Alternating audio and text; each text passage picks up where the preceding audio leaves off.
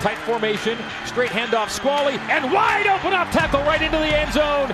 Oh, Canada! And the Cougars open on top. It's 6 0. A fake fly sweep. Squally into block. To the end zone. It's a touchdown! Tanner Mangum finds Matt Bushman in stride. And the Tucson native takes it to the house, and the Cougars retake the lead. It's Mangum under center. It's El Bakri at full. It's Squally at tail. It's three tights in the set. It's power football from the half yard line.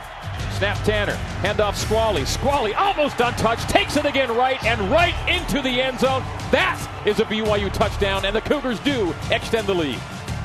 To Tanner. Give to Squally. Squally middle hard, shoving, pushing into the end zone. Waiting for the signal. Touchdown! Oh, Canada! He does it again. The hat trick for Squally. And the Cougars extend the lead yet again. After a winter of some discontent and reshuffling and reorganizing, it all pays off on week one as BYU wins it on the road 28 23.